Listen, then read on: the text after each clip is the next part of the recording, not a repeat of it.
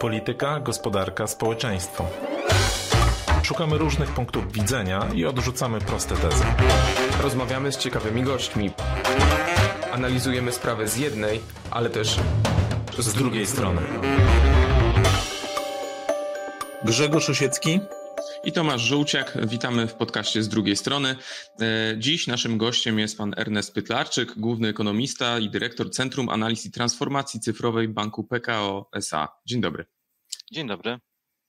A porozmawiamy sobie o, no, o kampanii wyborczej, o finansach publicznych, o budżecie, który się ostatnio pokazał i o scenariuszach gospodarczych, włącznie z tym, jak inflacja będzie spadała, czy czeka nas obniżka stóp i kiedy. Ale na początek chcieliśmy zapytać e, o rzecz e, w miarę świeżą, bo zobaczyliśmy projekt budżetu. Już widać, że deficyt jest e, o jeden punkt procentowy wyższy niż rząd zapowiadał jeszcze wiosną, kiedy wysyłał do Brukseli plan aktualizacji konwergencji.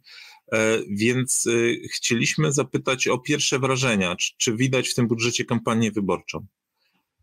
No to chyba dość oczywiste, że część kształtu tego budżetu zostało zdeterminowane już e, w okresie, kiedy ta kampania się toczy. E, no i nie mieliśmy na przykład 800, prawda? To, to jest choćby pierwsza rzecz, która się tutaj w tym budżecie pojawiła i związana jest stricte z kampanią wyborczą. To jest też deficyt, który jest w dużym stopniu determinowany przez dwa czynniki. Jeden to jest jednak ochłodzenie koniunktury, a drugi to jest y, wojna i wydatki na zbrojenia. To więc to są te dwie rzeczy, które pewnie w, tej, w takim największym stopniu na to wpłynęły. Ja rozumiem, że mamy, y, możemy mieć skrajne komentarze w mediach i e, trochę, znaczy mnie mimo wszystko, mimo tego, że, że jakieś już mamy powiedzmy 20-letnie doświadczenie pewnie na tak zwanym rynku, to jednak ciągle pewna taka nieuczciwość intelektualna mnie razi. E, i takie jednostronne komentowanie rzeczy, które są trochę bardziej jednak skomplikowane. I to budżet jest skomplikowaną materią. I jak, jak słyszę takie, mm, takie komentarze, że to jest jakiś dramat, to od razu chciałbym jak to się mówi, strzelić. E, i to strzelić e, takim moim komentarzem, że no w Polsce mieliśmy już chyba z sześć czy z siedem zapowiadanych e, kryzysów finansowych i fiskalnych i żaden poza dziurą Bałca się nie wydarzył. I myślę, że dokładnie tak samo będzie tym razem. Zresztą reakcja rynków, bo to jest jakby dobra, dobra miara tego, jak, jak dramatyczna jest sytuacja budżetowa, jest żadna rynki praktycznie nie zareagowały, ani złoty, ani rynek obligacji, a przecież mamy to, mamy te rynki zdominowane przez, e, przez graczy zagranicznych, ten popyt powiedzmy krańcowy, który decyduje e, o tym, jak się obligacje zachowują, to też jest popyt, to też jest popyt zagraniczny, to jest popyt smart money, a więc absolutnie tam jest przestrzeń do tego, że, że moglibyśmy już odzwierciedlić bardzo negatywne scenariusze, to się nie dzieje, a więc no, trzeba się trochę zastanowić, czy komentatorzy, którzy, jak to się mówi, nie mają skóry w grze, tak, czy nie, nie, nie głosują własnymi pieniędzmi, no czy mają rację, czy jednak rynki finansowe. No ale to trochę nie niepokojący jest właśnie ten deficyt większy od zapowiadanego, a przecież jeszcze y, to było formułowane w momencie, kiedy oficjalnie jeszcze kampania w zasadzie no, dopiero się co zaczęła. Jakieś propozycje poznamy dopiero w tej chwili we wrześniu. Kolejne prawdopodobnie i Platformy i PiSu. Czy to nie zawęża jakby marginesu działania kolejnej ekipie? No, prawdopodobnie tak, ale to jest taka chyba logika e, budżetów wyborczych, że potem no to są kolejne lata na konsolidację i to zresztą mieliśmy w regionie. Czechy, Węgry to są takie przypadki, że no mieliśmy te budżety wyborcze tak zwane, ale potem to były kraje, które weszły na ścieżkę konsolidacji. To jest pytanie teraz, czy w jakich warunkach ta ścieżka konsolidacji jest łatwiejsza do przeprowadzenia? Jak się ma oczywiście silny mandat, tak? Jak się nie ma silnego mandatu wyborczego, no to może być ciężko, bo mamy de facto wtedy no może nie kampanię, ale, ale takie przeciąganie, które powoduje, że no ciężko się tą konsolidację e, przeprowadza. Silny mandat na pewno tą konsolidację, silny mandat społeczny e, ułatwia. No dobrze, parę razy już padło słowo konsolidacja. Pierwsze, co mi przychodzi na myśl, z takiego trochę też politycznego punktu widzenia to jest zapowiedź premiera Morawieckiego sprzed paru miesięcy, że będzie przeprowadzona konsolidacja finansów publicznych. W domyśle chodziło przede wszystkim o likwidację, tudzież ograniczenie funduszu covidowego. E, no i czy patrząc na te dane e, z projektu budżetu na przyszły rok, czyli ten deficyt e, no prawie 165 miliardów, deficyt budżetowy, to warto podkreślić, bo deficyt całego sektora finansów publicznych ma być tylko o kilka miliardów większy. No to jest właśnie ta konsolidacja. Czy to, czy to jest właśnie najlepszy dowód tego, że do jakiejś konsolidacji doszło, a jeżeli tak, to do, jaki jest jej zakres? Czy to jest to, o czym rzeczywiście była mowa? E, no i, i czy, czy możemy powiedzieć, że no teraz te finanse będą e, bardziej przejrzyste w związku z tym, że e, no większy zakres włączamy do budżetu centralnego? Tak, dokładnie. No to mógłbym tutaj odpowiedzieć jednym słowem. Tak, dokładnie tak się wydarzyło. Wygląda na to, że zakres konsolidacji jest bardzo duży i ten skok deficytu to jest spowodowany właśnie tym, że te fundusze są konsolidowane. No, Dlaczego tak, dlaczego tak się stało? No jeden, jeden taki czynnik techniczny to, to prawdopodobnie tańsza jest obsługa, jednak jeżeli tam, jeżeli tam już nie ma tych spreadów, lepsza płynność na tych papierach e, powiedzmy skarbowych niż na e, PFR-owskich, BGK-owych. Nie była to duża różnica, ale to było podnoszone, plus ta przejrzystość, e, o którą apelowali często ekonomiści, komentatorzy, ja, czy ja uważam, że finanse były nieprzejrzyste? No nie, no bo na koniec dnia mogliśmy sobie wszyscy to policzyć i Eurostat też, też to liczył e, i my wszyscy widzieliśmy i zresztą media nie dawały jakby tu przestrzeni do tego, żebyśmy nawet nie wiedzieli, a więc no to z tą, z tą przejrzystością to bym tutaj nie przesadzał, no ale jakby w tym momencie ten, ten aspekt został zaadresowany wprost, mamy duży skok deficytu budżetowego właśnie dlatego, że następuje konsolidacja, e, czyli już nie mamy tego właśnie wydawania poza budżetem centralnym, e, i to jest też jakiś tam akt odwagi jednak. I to nie jest, powiem tak, to nie jest moja teza, tylko nawet y, kolegów z zespołu, oni mi na to wprost zwrócili uwagę. Mówi, słuchaj, no, no jednak jest to jakaś odwaga, nie? No tu masz wybory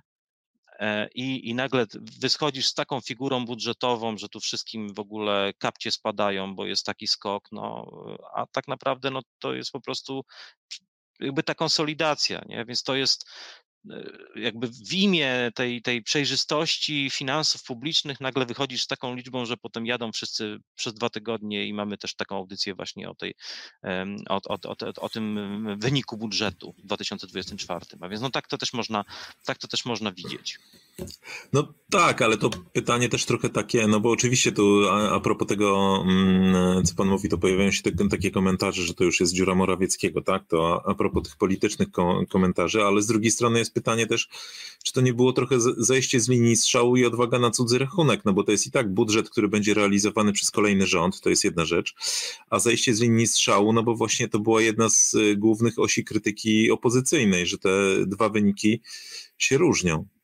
No tak, no z jednej, zejście z innej linii, jednej linii strzału, ale wystawienie się na, e, na inny strzał, tak? Taki bardziej prosty i zrozumiały przez, e, można powiedzieć, publikę, tak? Mamy jedną liczbę, ta liczba bardzo skoczyła, porównujemy ją oczywiście jabłka do gruszek, bo porównujemy budżet centralny przed konsolidacją z budżetem centralnym już po konsolidacji, no to jest, to jest duża liczba, to jest duża liczba, tylko że znowu, no jak my byśmy mieli ocenić ją. To już raz powiedziałem, jaka to jest ocena rynkowa, więc tu nie ma dramatu. A druga to jest ocena, jak dług skacze publiczny, bo ten dług rzeczywiście skoczy w odniesieniu do PKB do 54%, tylko że średnia unijna to jest 90%. A więc znowu, e, znowu trzeba gdzieś to wszystko zrelatywizować. Nie dlatego, że szukamy na siły usprawiedliwienia, no ale tak jakby ta rzeczywistość jest trochę bardziej jednak subtelna. Czyli, czyli jesteśmy dużo poniżej 90% długu do PKB. Jak popatrzymy na strukturę finansowania, to mamy od lat spadek inwestorów zagranicznych co e, można komentować w, w, na dwa sposoby. No, jeden jest taki, że no, niezainteresowani byli za bardzo polskimi obligacjami, a drugi jest taki, że no, jest miejsce, żeby jakby to zaangażowanie wzrosło. Tak samo tymi emisjami można sterować, tak jak było w tamtym roku, kiedy był ten słynny przypadek Wielkiej Brytanii i komentarze, że Polska drugą Wielką Brytanią, że w bardzo sprytny sposób, zresztą jak w 2009 roku przekierowano emisję na rynek zagraniczny i okazało się, że jakby wszystko jest ok, mamy szybko, e, szybko korekta, więc tu jest to nie jest tak, że tu jest wszystko zdeterminowane i my tutaj zmierzamy do jakiejś katastrofy. Ten komentarz panów że to jest taki prezent zostawiony dla kogoś już po wyborach, że sobie będzie z tym radził, no tak, to, to tak jest. No, tak, tak wiemy, że taka jest logika tych, tych budżetów de facto wyborczych. Czy konsolidacja jest tylko dobra?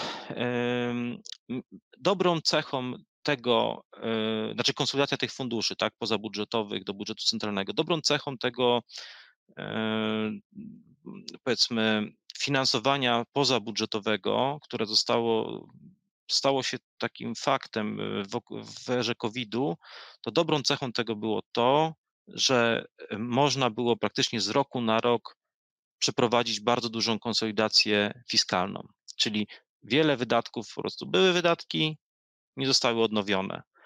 A jeżeli coś jest y, jakby przez Sejm przechodzi, to no, może się wykazywać pewną lepkością. I to jest to, jest to, to, jest to ryzyko.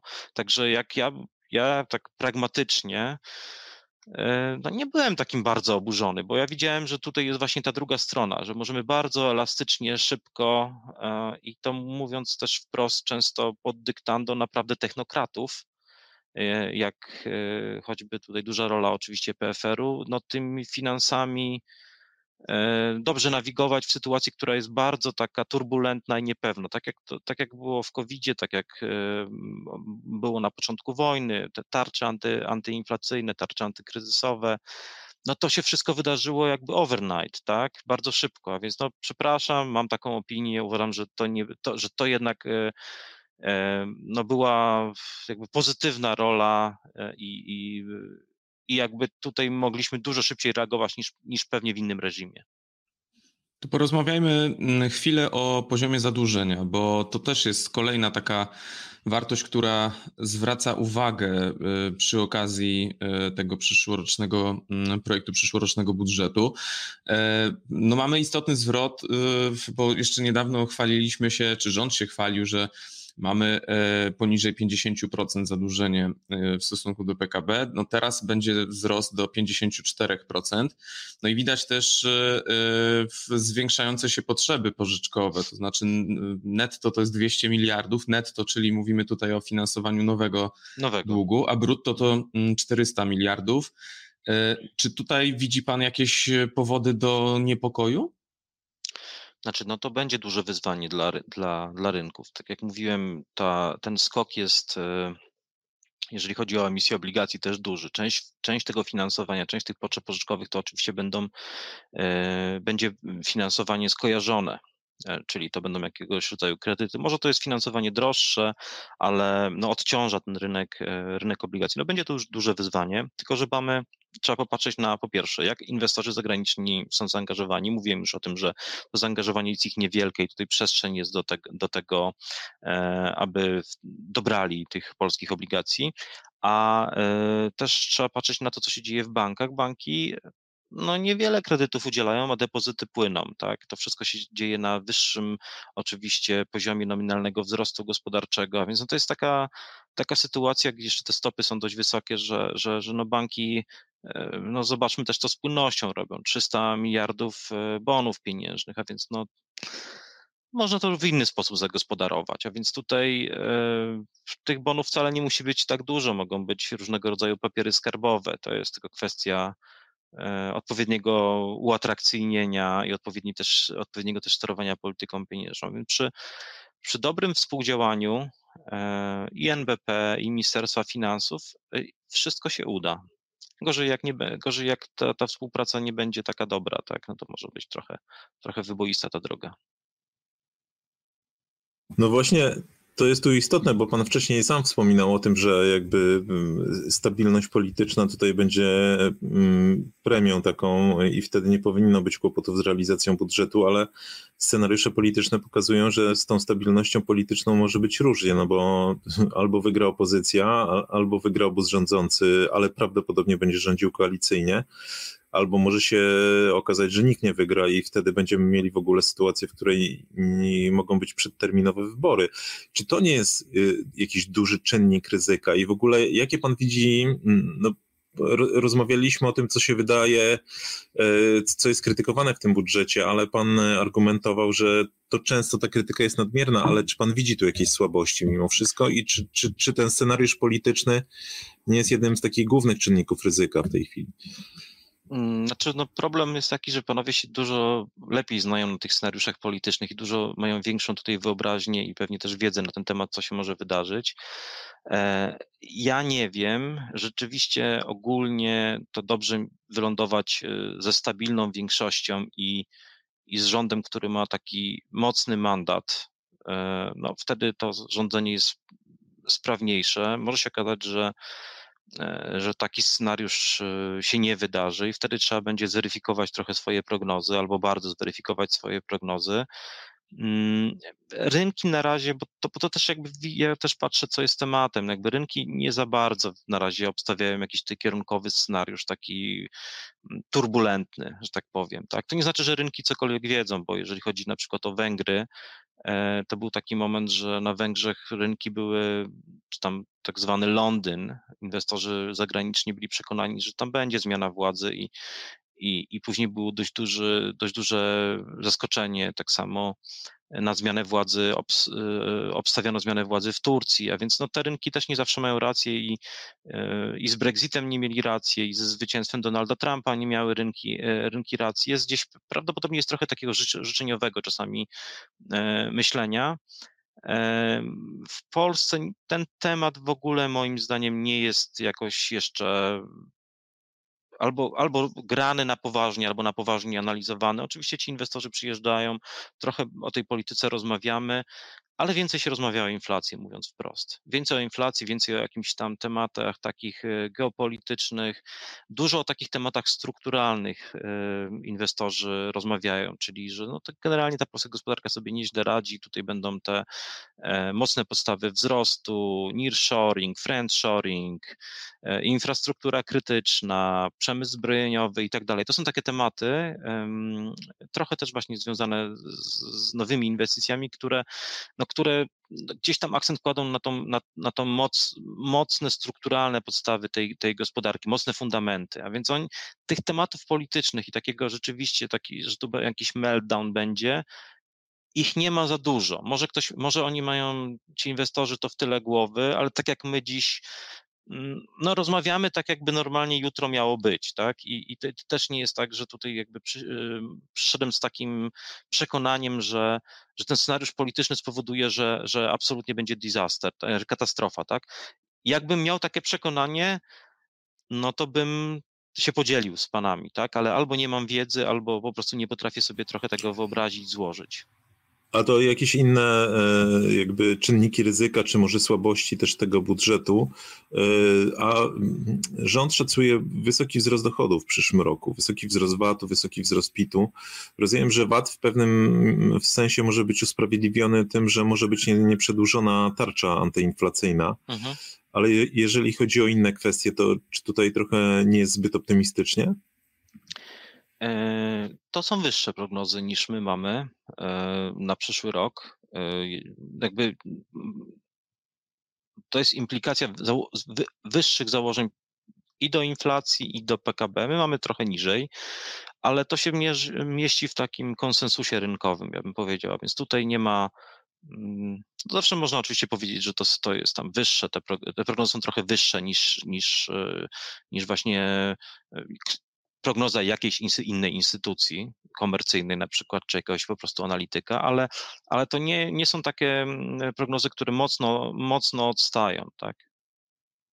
Także tutaj y, jest, jest może trochę optymizmu, ale, no ale no nie jest to coś takiego, co by jakoś bardzo, bardzo naszą uwagę tutaj przykuło i tutaj powiedziało, że to nie, to powiedzielibyśmy, że to nie, to, to jest w ogóle nieracjonalne, nie, to takiego nie ma. Tę nutkę optymizmu na pewno widać e, w założeniach dotyczących Krajowego Planu Odbudowy i, pieniędzy z tego źródła, bo jednak tak. mimo tego całego kontekstu politycznego jest to uwzględnione, zarówno jeżeli chodzi o pulę grantową, jeżeli dobrze pamiętam 36 miliardów e, złotych planujemy e, z tego źródełka sobie wyciągnąć w przyszłym roku, a z puli pożyczkowej to było 20 parę miliardów kolejnych środków. No tylko mm, ja się zastanawiam, a co jeżeli tego KPO dalej nie będzie, jeżeli albo przyjdzie z, naprawdę z dużym opóźnieniem, czy to spowoduje, że no, częściowo ten budżet nam się poskłada jak domek z kart, czy, czy to będzie coś, co będziemy mogli spokojnie sobie mm, odłożyć na bok i, i stwierdzić, że trudno, no, jedziemy budżetowo dalej? Znaczy, napisaliśmy taki komentarz rzeczywiście po, po tych y, przymiarkach budżetowych e, i no my wprost wskazaliśmy, że deficyt będzie niższy, że będzie niższy, e, niższe potrzeby pożyczkowe też będą. I to znacząco. Prawdopodobnie te potrzeby pożyczkowe będą zbliżone raczej do 200 miliardów. A więc tam jest trochę tego zapasu. Ja myślę, że to nie, to nie jest to nie jest y, coś, co wyłoży ten budżet, akurat brak KPO. KPO ono rzeczywiście by się przydało już w przyszłym roku, bo ten, to przyspieszenie wzrostu, inwestycje, to rzeczywiście jest coś, co bardziej niż w 2023, gdzie inwestycje są bardzo w porządku, prawdopodobnie będą powyżej 5%, tak, to konsumpcja tu jest problemem i możemy o tym też porozmawiać, jak my ten scenariusz widzimy, jak, jak go nazywamy, ale to KPO właśnie 2024-2025, ono by się przydało, bo tam będzie dziura po prostu środków unijnych i prawdopodobnie to będzie miało, by miało wpływ na ten krajobraz gospodarczy. E, dla budżetu to nie będzie jakby game over totalnie. Ja, czy ja myślę, że to KPO będzie? Myślę, że będzie. Myślę, że może ja nie jestem tutaj też ekspertem od, od takiej e, polityki unijnej, ale ta cezura wyborów e, jest istotna i tak naprawdę obojętnie kto będzie sprawował w Polsce władzę, to i przestrzeń do, do dogadania się z Unią i też po stronie unijnej jakby zaakceptowanie faktu, e, że mamy jakby rząd i, i, z tym rządem się trzeba w jakiś sposób dogadać, szczególnie, że, że rząd w kraju, który jest e, krytycznie teraz usytuowany w Europie, no to spowoduje, że to KPO zostanie uruchomione. Zresztą e, te wnioski o, uruchomienie chyba osiem krajów nie, nie, ciągle ich nie złożyło, więc to też nie jest tak, że jesteśmy tutaj w jakiejś niesamowitej awangardzie trochę się różnią powody pewnie, dlaczego te, te, te, środki dla jednych krajów nie wpłynęły. Część krajów nigdy nie będzie korzystało na przykład z części pożyczkowej. Różne, różne jest położenie. No, widzimy, że te kraje, które sobie generalnie najgorzej radzą, to one bardzo szybko tam e, poskładały te, te wnioski i ta kasa wpłynęła. No i też możemy właśnie to w ten sposób odwrócić, że zobaczcie, no nie wpłynęło ta kasa do Polski, a my mamy jakby jeden z wyższych skoków od COVID-u, jeżeli chodzi o PKB, tak, to tam jest kilka państw dosłownie małych, a z tych dużych państw, gdzie, gdzie gdzieś tam bym odciął na poziomie jakiejś Hiszpanii, Włoch, no to te duże kraje to, to wszystkie są dużo, dużo gorzej, jeżeli chodzi o odrabianie strat covidowych niż Polska. A to pewnie za chwilę przejdziemy do tego scenariusza na najbliższe lata i sobie o tym trochę szerzej porozmawiamy, ale ja chciałem jeszcze porozmawiać o tym, co nas czeka do 15 października, no bo e, w tej chwili mówiliśmy o projekcie budżetu na przyszły rok. E, kampania się zaczyna, taka już regularna. E, w najbliższą, znaczy w sobotę, w przyszłą sobotę będziemy mieli dwie konwencje dwóch największych ugrupowań, tych, które prowadzą w sondażach, czyli Platformy i PiSu dokładają się do tego inne. Czy tutaj jest miejsce jeszcze, spodziewa się Pan może jakichś dużych obietnic w kampanii, albo czy gdyby one zaistniały, to czy na nie będzie miejsce w finansach publicznych w kolejnych latach? Czy już ta gumka jest jednak za bardzo napięta? Znaczy ona się napina e, i e, można rzeczywiście y, spowodować, że będzie dużym wyzwaniem polityka fiskalna i trzeba będzie tą konsolidację no, jednak przeprowadzić w pewnym, w pewnym momencie. Nie wiem, jakie będą obietnice. Ja rozumiem, że, że gdzieś jest ten zdrowy rozsądek y, i, e, i też może apetyt społeczny jest na, na, na obietnicę trochę mniejszy. Był taki moment, że, że powiedzmy przekonanie było wprost, że, że, że doszliśmy do takiego punktu, gdzie to już nie przynosi dodatkowych głosów, dodatkowe obietnice i trzeba bardzo e, subtelnie e, tymi obietnicami tutaj szafować e, i gdzieś jakoś punktowo próbować e, takie newralgiczne e, kwestie, kwestie adresować, a nie, a nie rzucać jakąś olbrzymią, olbrzymią kasą.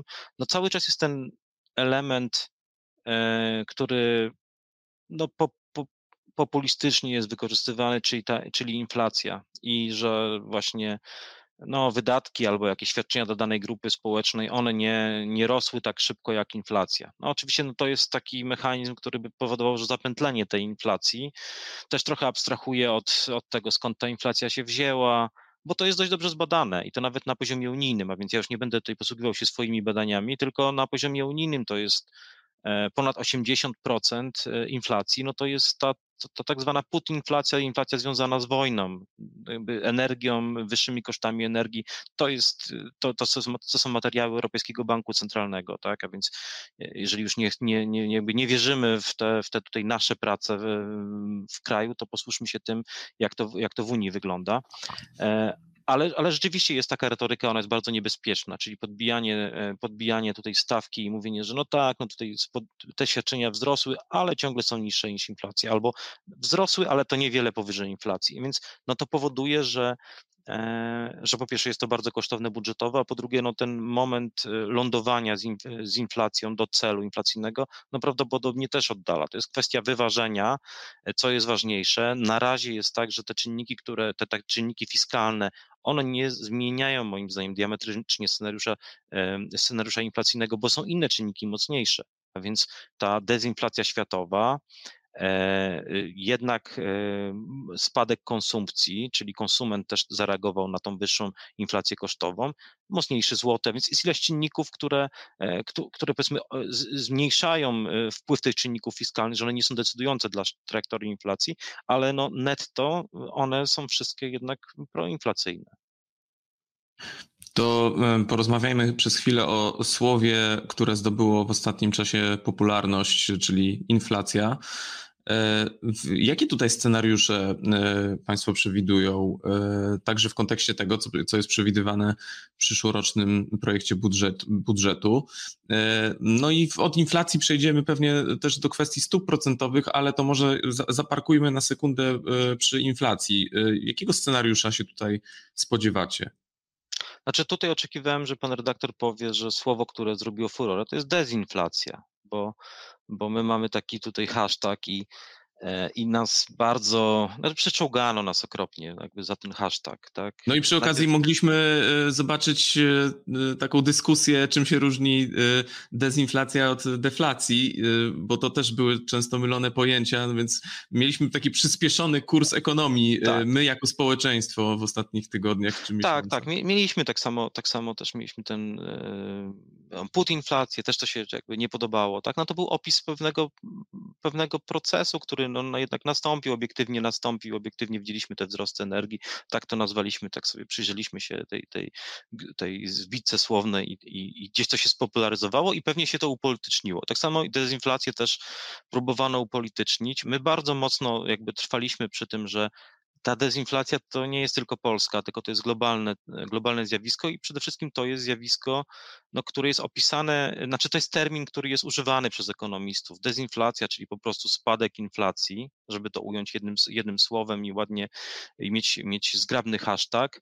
E, ja parę miesięcy temu powiedziałem, że no, skąd będzie wiadomo, że to dezinflacja? No to będzie wiadomo, jak na koniec roku popatrzymy, narysujemy sobie wykres i na tym wykresie już jakby będzie widać ten spadek inflacji. I go widać. Ten, ten, ten, ten, ten spadek widać, widać, że on się rozlewa na coraz to nowe kategorie bo to już nie tylko inflacja CPI, tylko też inflacja, e, spada inflacja bazowa, my też mierzymy różnego rodzaju, znaczy stosujemy takie miary dyfuzji, czyli jak bardzo rozlany jest ten spadek i coraz większa grupa kategorii to są kategorie, gdzie wzrosty są e, już historycznie normalne, czyli mniej niż 1% miesiąc do miesiąca na przykład, tak?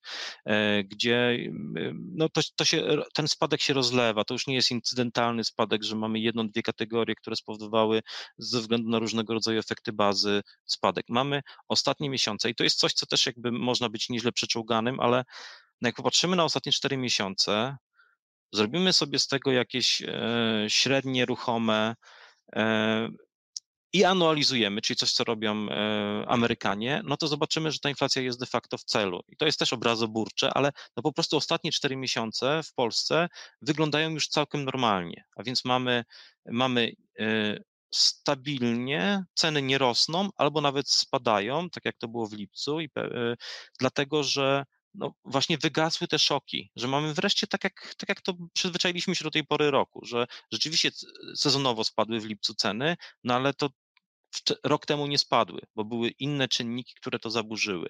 A więc taka jest ta historia e, tej inflacji.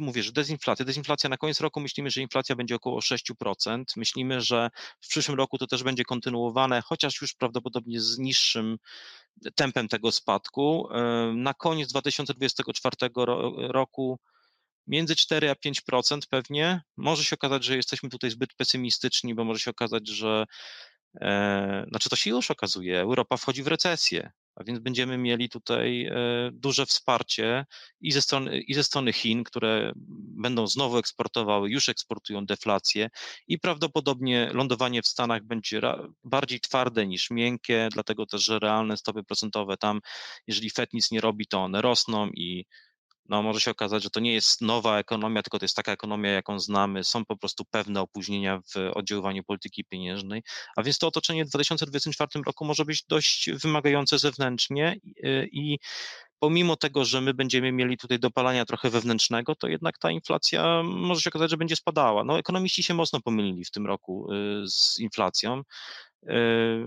No pamiętam, że byliśmy chyba jedynymi, którzy mówili, że będzie na koniec roku inflacja jednocyfrowa i że NBP obniży stopy procentowe. No potem ci koledzy nasi się, koleżanki jakby do, do, do tej samej grupy zapisali, ale to naprawdę nie tak dawno temu. To jakby i teraz ta obniżka stóp procentowych to będzie prawdopodobnie wrzesień, później będzie październik, tych obniżek będzie kilka, ale to jest coś, co się miało nie wydarzyć, coś, co miało w ogóle być jakby niezgodne z regułami sztuki, ja powiem więcej, że jak NBP obniży, obniży stopy procentowe, to już nawet mniej się będą, e, mm, już nawet te komentarze nie będą takie, takie negatywne, dlatego że, że ta inflacja jednak, jednak schodzi. A to znaczy, że no bo najbliższe posiedzenie mamy w przyszłym tygodniu, tak. czyli rozumiem, że możemy się spodziewać obniżek, tak, bo my, będzie obniżka, a ile obniżek i o, o ile się możemy spodziewać w tym roku? Myślę, że w tym roku ze 3, ze 4, czyli tak 75, 100 punktów bazowych. W przyszłym roku kontynuacja. I to jest wszystko, ja bym powiedział, y, trochę na zasadzie takiej, że ruszyły się banki emerging markets, które pierwsze zacieśniały politykę pieniężną czyli no Fed pamiętajmy, że dobre pół roku potem, ECB e, e prawie rok potem e, niż, niż NBP i bank, czeski bank centralny podwyższyły stopy procentowe. Teraz już banki emerging markets, takie jak na przykład Węgry, ale też Chile, takie egzotyczne trochę dla nas, one już obniżają stopy procentowe, dlatego że właśnie że ta inflacja schodzi i trzymanie stóp procentowych bez zmian w przypadku, kiedy inflacja, szczególnie inflacja bazowa spada, no to jest mocne zacieśnienie polityki pieniężnej. A właśnie taki głos słyszeliśmy teraz ze strony Ludwika Koteckiego. W tym tygodniu był wywiad z nim u nas na łama gazety Łukasza Wilkowicza. No i Ludwik Kotecki mówi, że przy, przy, tego typu budżecie i przy takich zagrożeniach fiskalnych nie, bank centralny nie powinien e, obniżać stóp. No to jest jego opinia. No. Czy, czy powinien, czy nie powinien, czy to będzie. To jest to jest pytanie o to, jakie, jakie są adekwatne stopy procentowe. Czy to jest 6,75, czy może to jest, to jest 4,5, może to jest 5%. No jakby no widzimy, że, to jest, że z jednej strony dwa tygodnie temu wszyscy w mediach mówili, że jest dramatyczna sytuacja i, i znowu przyspieszony kurs, co to jest recesja, co to jest recesja techniczna. E, no a nagle jak nam trochę jakby nie pasują, nie pasuje ten obrazek, no to się fokusujemy znowu na politykę fiskalną. No, polityka fiskalna będzie e, będzie ekspansywna, tylko też jest pytanie, czy to nie jest tak, i zresztą tak żeśmy w naszym tutaj artykule sugerowali, że to jest trochę taki budżet na dość wymagające czasy, czyli, czyli właśnie to, to co, o czym mówię, czyli to, to, to recesja w Europie i może się okazać, że że ta stymulacja fiskalna, ona tak trochę może przypadkowo na razie, a potem się okaże, że ona, że ona trafia na jednak okres, kiedy ta koniunktura jest taka chłodniejsza w ogóle w Europie. Tak się też może okazać. Ale to ja jakby ja szanuję y, opinię Ludwika Koteckiego. Rzeczywiście, jeżeli Ludwik Kotecki uważa, że to nie, są, nie jest adekwatny poziom stóp procentowych i ma inny scenariusz w głowie niż, niż ten, który, o którym ty rozmawiamy, to mo, może mieć no może mieć argumenty, tak? Tylko to trzeba właśnie dokładnie powiedzieć, jaki, o jakim scenariuszu mówię, tak? Jeżeli, o jakim scenariuszu też y, makroekonomicznym, nie tylko, nie tylko fiskalnym, gdzie widzę inflację, gdzie widzę inflację w Europie, jak widzę realne stopy procentowe. No jak my sobie ten scenariusz składamy, no to my widzimy, że te realne stopy procentowe już są na plusie, a będą na solidnym plusie na koniec roku i to jest coś, co mocno będzie hamowało aktywność ekonomiczną.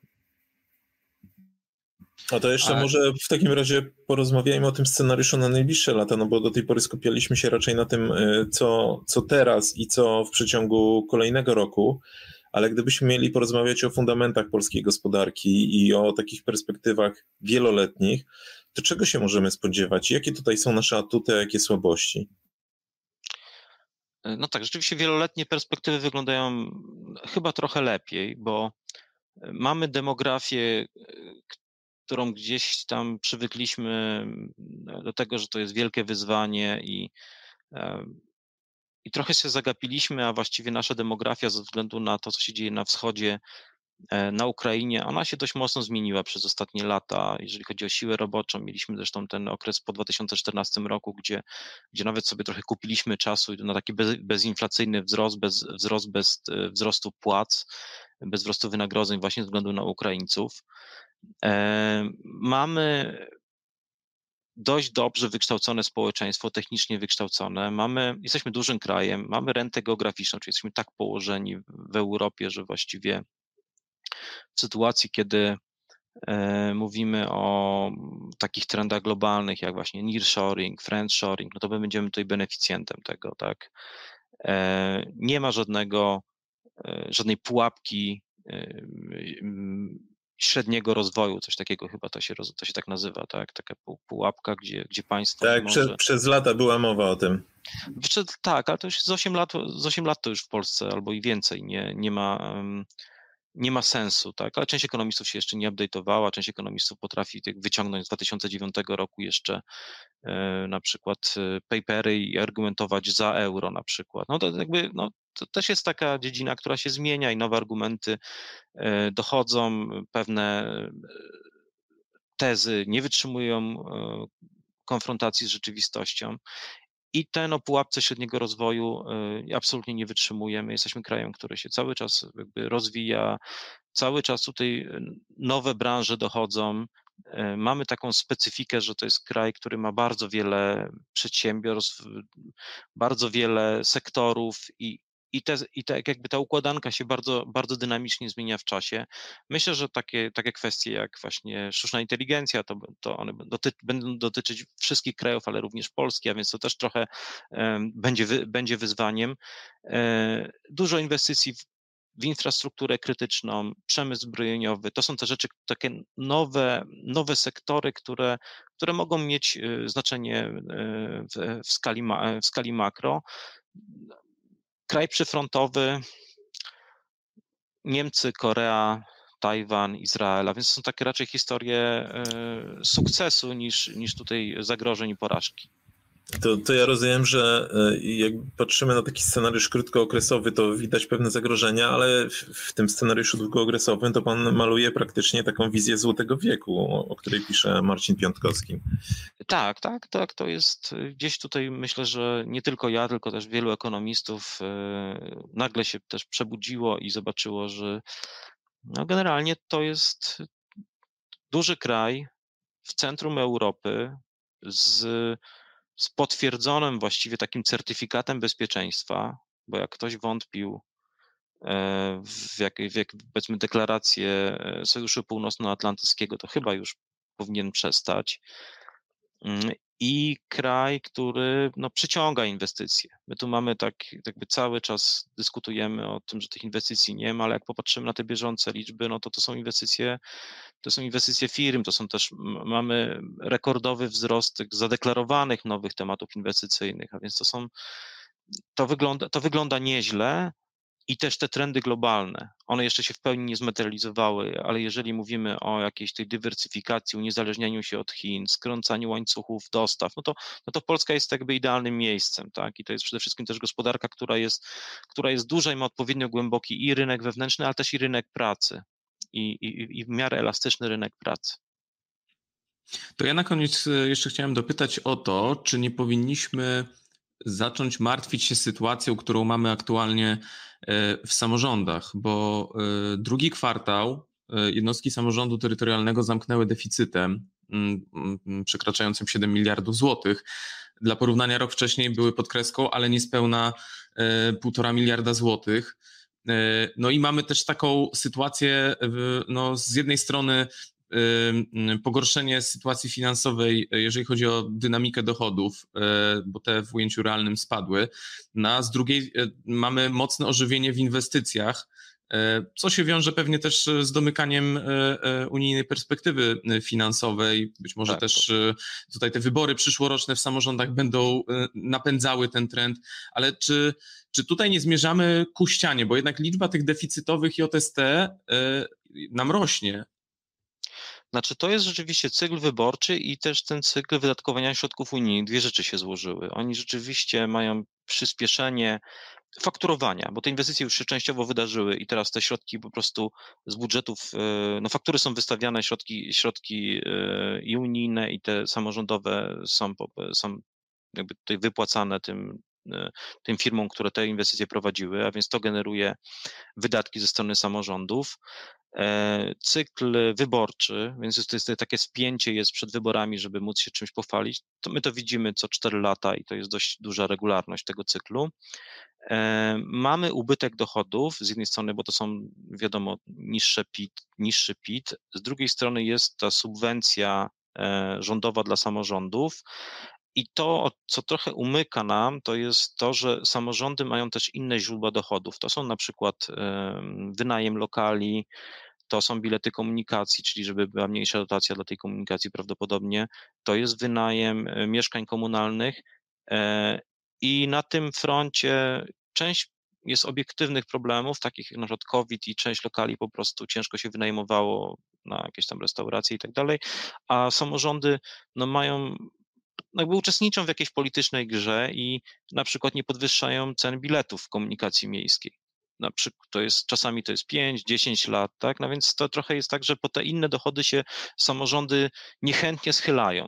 Obiek z, y, I chyba no, trzeba po prostu to nazwać po imieniu, że no, to jest po prostu politycznie niepopularne, bo to gdzieś tam ude, uderza y, w popularność y, władz samorządowych, no ale te ale tutaj mogłyby te dochody uzupełnić. A więc to jest, ja nie jestem tutaj specjalistą od finansów e, samorządów, patrzę na to trochę z, lotu ptaka i patrzę też jako, jako element e, sektora e, finansów publicznych oczywiście, no ale ciężko mi nie dostrzec tego, że, że są właśnie niewykorzystane źródła dochodów po stronie samorządowej i ten cykl, cykl polityczny, cykl wyborczy no jest determinującą czynnikiem dla tej trajektorii inwestycji, ale też wyników budżetu samorządów.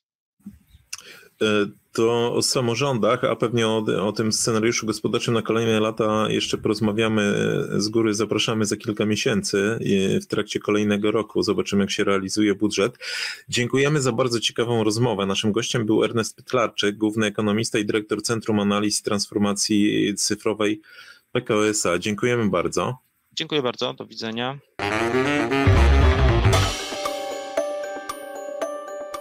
Witamy w części drugiej, e, w której porozmawiamy sobie o kampanii i o, o Sejmie, a jeżeli chodzi o Sejm, no to tutaj mamy wiekopomne wydarzenie. E, mieliśmy ostatnie posiedzenie Sejmu w tej kadencji, e, przynajmniej taka jest wersja oficjalna, bo. No właśnie, nie mów hop. Ta kadencja nas nauczyła, że trzeba mieć naprawdę pojemną wyobraźnię. No, wspaniały to był Sejm dziewiątej kadencji, nie zapomnę go nigdy, chciałoby się powiedzieć. Grzegorz, gdybym y, zapytał Cię, z czym y, po, po, po latach będziesz kojarzył tę dziewiątą kadencję, to z czym ten Sejm będzie Ci się ko kojarzył? Y, czy, czy, czy są jakieś wydarzenia albo procesy, zjawiska, które e, e, jakoś ten Sejm wyróżniały, albo które zrobiły na Tobie wrażenie pozytywne lub negatywne? No, na pewno, na pewno to będzie taki Sejm jakby stanu nadzwyczajnego, no, w tym sensie, że mieliśmy E, w ciągu czterech lat kadencji. E, dwa wielkie wydarzenia, e, no, o, de facto o takim zasięgu historycznym, które kompletnie zaburzyły funkcjonowanie państwa. No może na szczęście w 100% nie zaburzyły, ale jednak miały olbrzymi wpływ i wymuszały działania i de facto większość takich najważniejszych działań pewnie w tej kadencji no to były działania związane w mniejszym czy większym stopniu E, z jakimś e, działaniem antykryzysowym, no bo i, e, i pandemia, która w 2020 roku była, i nieudane podejście związane z tą pandemią do wyborów kopertowych. Przecież jak sobie przypomnimy, co się działo wtedy, jakie to było napięcie, jaka rewolucja, jakie scenariusze w ogóle leżały na stole. Ja nie wiem, czy ktoś pamięta, ale przecież Jarosław Gowin proponował nowelizację konstytucji i wydłużenie kadencji prezydenta. E, dzisiaj na to można spojrzeć trochę z takim no, dystansem, ale, ale jak sobie przypomnimy tamtą atmosferę, no to faktycznie było bardzo nerwowo.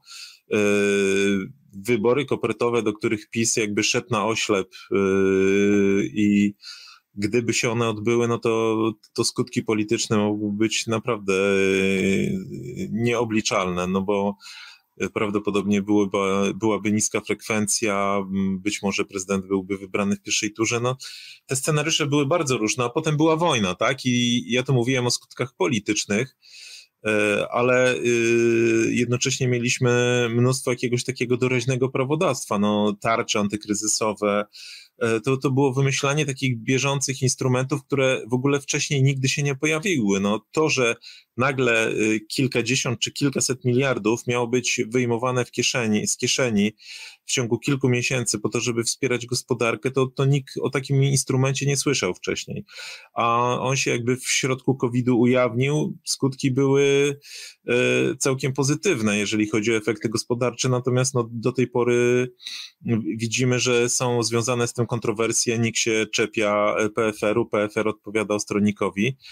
E, potem była wojna, więc jakby zastanowić się, gdy PiS przejął tą kadencję w roku 2035, to pewnie no, przejął tą kadencję w 2019 y, roku i układał sobie jakiś plan na 4 lata, y, to, to pewnie sobie tego nie wyobrażał, że to wszystko zostanie zburzone.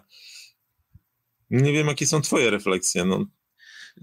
Oczywiście podobne, no bo te dwa wielkie wydarzenia, które definiowały nie tylko działalność Sejmu, ale całej polskiej polityki, czyli e, e, pandemia i e, wojna, no pokazały też moim zdaniem mm, no takie niedoskonałości polskiego systemu legislacji, no bo ja zapamiętam ten Sejm właśnie przez, te, przez ten kontekst, jako Sejm takiego chaosu e, legislacyjnego. No, wielokrotnie byliśmy świadkami jakichś posiedzeń komisji, na których działy się dziwne rzeczy, e, jakieś wrzutki do ustaw. No to już jest pewnego rodzaju standard niestety ustanowiony, że mamy wrzutki niezwiązane zupełnie z ustawą, o której mowa. No ostatnia taka głośna wrzutka to jest wrzutka apteki dla aptekarza 2.0, dorzucona do ustawy o KUKE.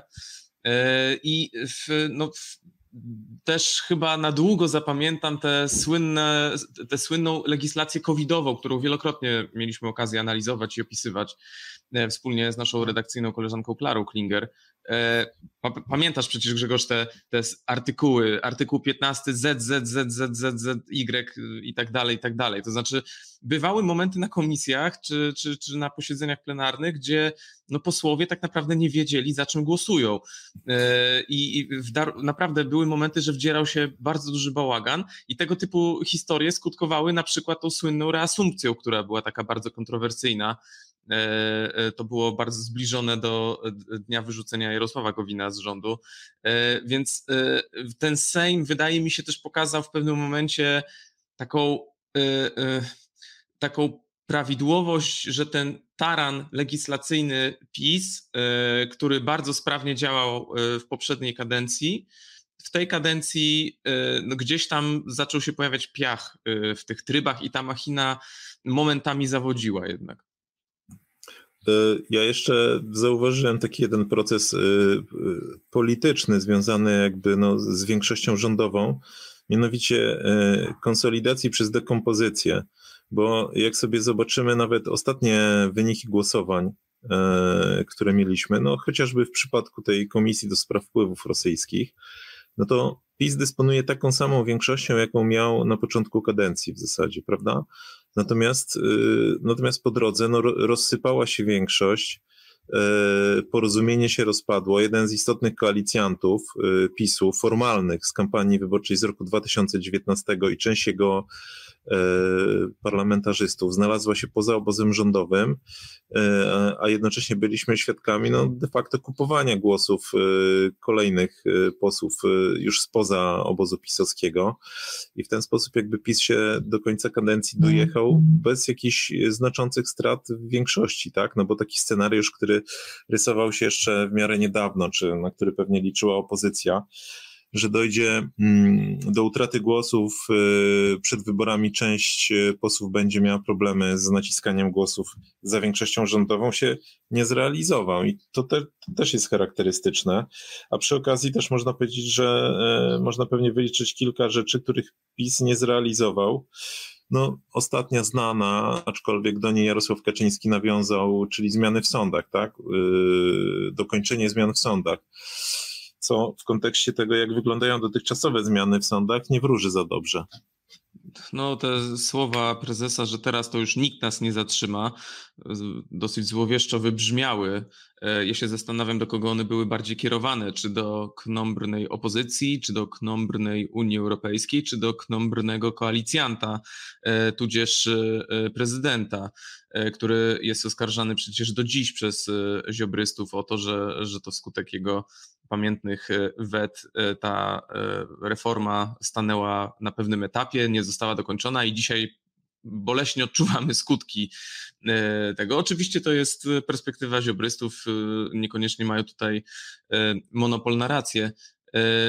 Więc no cóż, no wydaje się, że mm, wydaje się, że to, o czym ty mówiłeś, Grzegorz, czyli ta konsolidacja poprzez dekompozycję, no to jest, to jest też widoczne, bo już sam fakt, że PiS tak zwlekał z pokazaniem, kto będzie na jego listach wyborczych, no wiedząc, że tych mandatów może być nawet kilkadziesiąt mniej niż w obecnej kadencji, no to też pokazywało, że prezes jednak bał się o tę większość i powiem Ci jeszcze jedną rzecz tak na koniec. E, bo mówimy o ostatnim posiedzeniu e, Sejmu tej kadencji, ale ja mimo wszystko się zastanawiam, wracając do początku naszej rozmowy, czy jednak nie będzie jeszcze jednego posiedzenia Sejmu i to nawet po, już po wyborach, czyli w tym okresie 30-dniowym, który ma prezydent po wyborach na, e, na zwołanie Sejmu. No byłoby to przełamanie jakiegoś, jakiegoś chyba obyczaju, czy y, y, takiego, mm, jeżeli chodzi o polski parlamentaryzm, ale z PiSu dochodzą czasami do mnie takie głosy, że no nie można tego wykluczyć, bo przecież może być jakaś nieprzewidziana sytuacja międzynarodowa, która będzie wymagała jakiejś reakcji polskiego parlamentu. Tylko pytanie, czy wtedy PiS nie potraktuje tego jako okazji do tego, żeby zabezpieczyć sobie tyły, na wypadek, gdyby no, nie byli pewni, czy rzeczywiście to oni będą formować przyszły rząd ale to jest, y, y, podkreślam, tylko jakaś hipoteza i y, żeby nie powiedzieć, miejmy nadzieję, że to jest polityczny science fiction, bo chyba wywołałoby to dosyć duże zamieszanie po zwoływaniu Sejmu w obecnym, w obecnym układzie już po wyborach, które być może nam już co nieco powiedzą o tym, kto przejmuje władzę, a kto nie. No, na pewno tak by było, chociażby z tego powodu, że konstytucja mówi, z tego co pamiętam, że prezydent zwołuje nowe posiedzenie Sejmu w ciągu 30 dni od y, terminu wyborów. Y, a jednocześnie mamy ten przepis, który mówi, że Senat ma miesiąc na odniesienie się do, y, do, do stanowiska Sejmu, więc tu mielibyśmy jakąś taką dziwną procedurę, w której na przykład Sejm, e, przypuśćmy, że ten Sejm by się zebrał na jakimś nadzwyczajnym posiedzeniu, zanim zbierze się e, już nowo wybrany Sejm, no a potem Senat miałby 30 dni e, na odniesienie się do tego, co ten Sejm ewentualnie uchwali i, i co by się działo. I, I w takim razie to który Senat by się do tego odnosił? Stary czy nowy? No, no bo znaczy, ja, zakładam, ja zakładam, że to byłby jakiś scenariusz naprawdę nadzwyczajny, taki obiektywnie nadzwyczajny, y, że wymagałby wręcz tego, żeby Sejm się zebrał, a jeszcze tego samego dnia albo dzień później y, Senat. Dlatego ja życzyłbym sobie i myślę, że wszyscy sobie byśmy tego życzyli, żeby po prostu takiego scenariusza nie było, e, bo jeżeli on będzie, to albo to będzie oznaczało dla nas jakieś potężne i zupełnie obiektywne kłopoty jako, jako narodu, jako państwa, albo jeżeli podstawa do zwołania tego mm, Sejmu będzie wątpliwa, będzie kontrowersyjna, no to właśnie pojawią się bardzo duże napięcia, tak, także społeczne, nie tylko w świecie polityki. Więc y, miejmy nadzieję po prostu, że mówimy o jakimś scenariuszu, który jest y, czysto hipotetyczny.